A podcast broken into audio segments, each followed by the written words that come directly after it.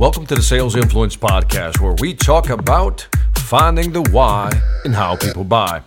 I'm your host, Victor Antonio, and today I'm going to talk about my favorite sales book. Yes, if you wake me out of a dead sleep and you ask me, Victor, what is your favorite sales book? I will always answer Spin Selling by Neil Rackham.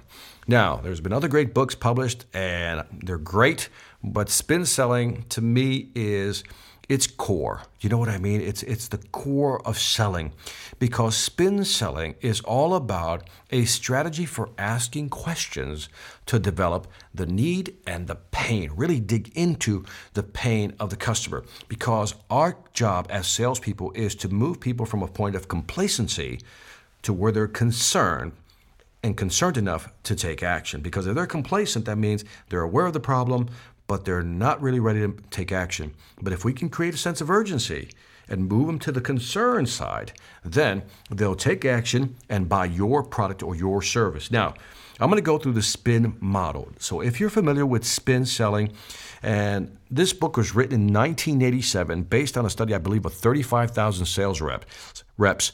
And I know what you're probably thinking at this point 1987, Victor, that's a bit old. Well, I know things have changed, i.e., the internet, but this model still applies. It's a great model. And I'm going to give you some ideas for how you can mold it for today's business. And let me just start out with that that if you want to use the spin model, you can still use it, but you have to keep in mind that today's customer is more informed.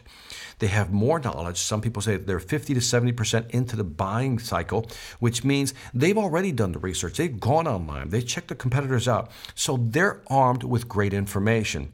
So when you're using the spin model, back in 1987, you know, we can almost say pre-internet, customers didn't have a lot of information. So you could really literally use the spin model to ask a lot of probing questions.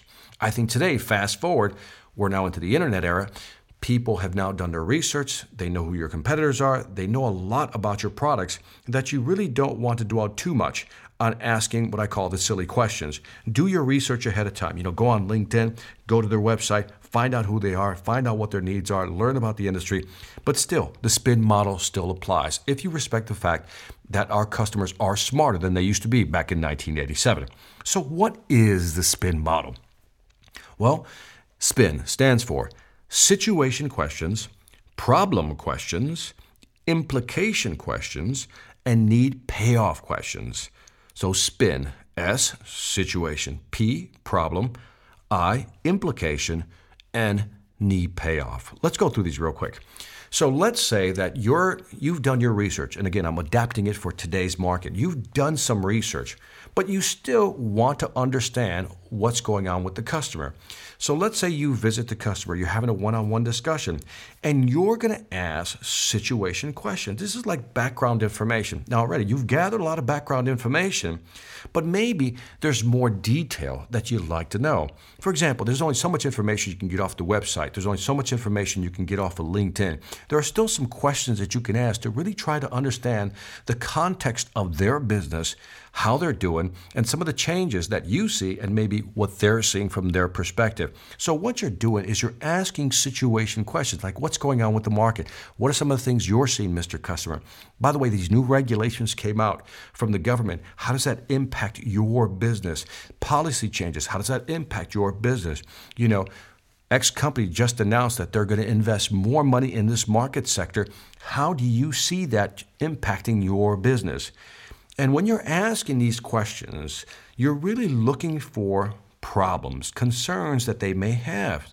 Because if there are changes in the market, which there always are, you know, new competitors, substitute products, people coming in cheaper, you know, on the supplier side, the buyer side, you know, these companies are under a lot of pressure.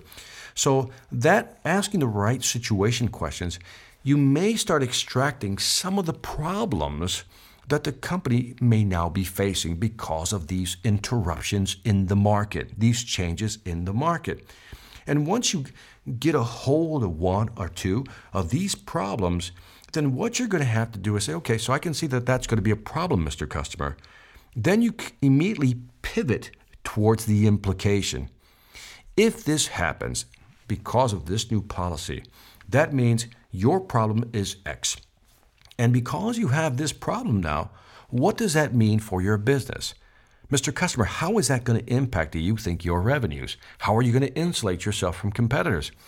How about reducing costs? Is there any way that you can reduce costs or how will it impact costs?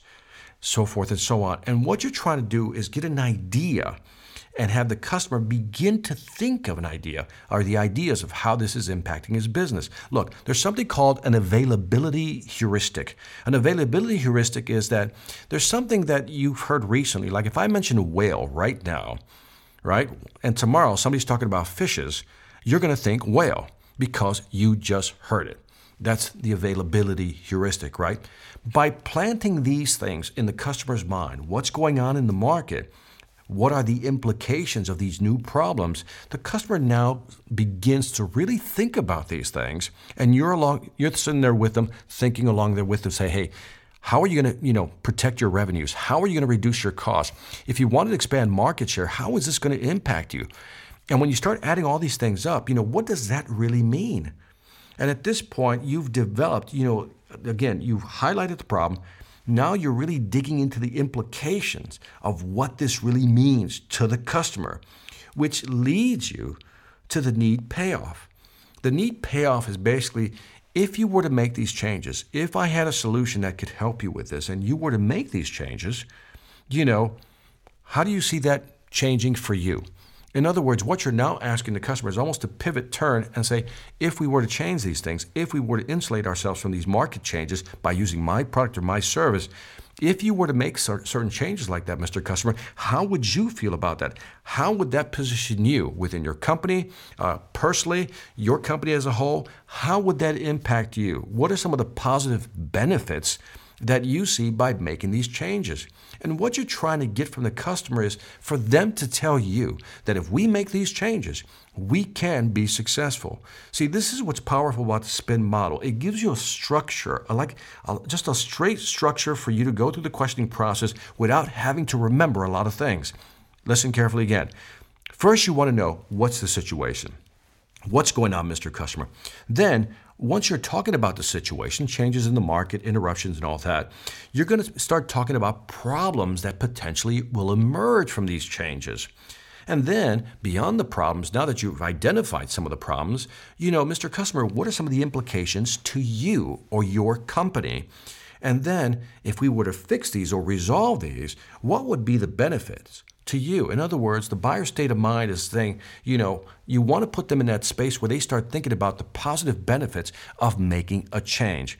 Now, also keep in mind is that sometimes you're going to walk into a customer's office and they're going to go straight to the problem or maybe even talk about the implications of all the changes in the market. So it's not that you have to start at S and go P I N. Sometimes you have to go to I and then back up and go to the problem and the situation. In other words, the customer says, We're losing money. Uh, our revenues are down, costs are not good, they're going through the roof, our market share is shrinking. Well, they went straight to the implication of how it's impacting them. What you need to do is zoom back and says, well, let's talk about some of the issues that you're facing. What's the situation? And let's talk about some of the problems specifically, and let's see if we can resolve them one at a time. So again, it's not a linear model where it always goes S P I N. You may start at the I or you may start at the P. Doesn't matter. My point is that spin allows you to have a questioning model in your head that's easy to remember. Again, what's the situation? General conversation. Within that general conversation, you're looking for, you're listening for what are some of the problems that this customer may have today or will have in the future. Once you identify some of these problems, could be singular or plural, then you talk about, again, what are the implications? And then if we were to make these changes, Mr. Customer, based on your needs, what would be some of the benefits? What would be the upside? Now, I know I'm repeating myself because I really want you to understand the spin model. It's a powerful model. Start implementing it and let me know what you think. All right, this is Victor Antonio with the Sales Influence Podcast. I hope you enjoyed that. That's my second book review I've done on this podcast. So let me know what you think when I do some of these I guess, book reviews in short form. Do you like them? Do you not like them?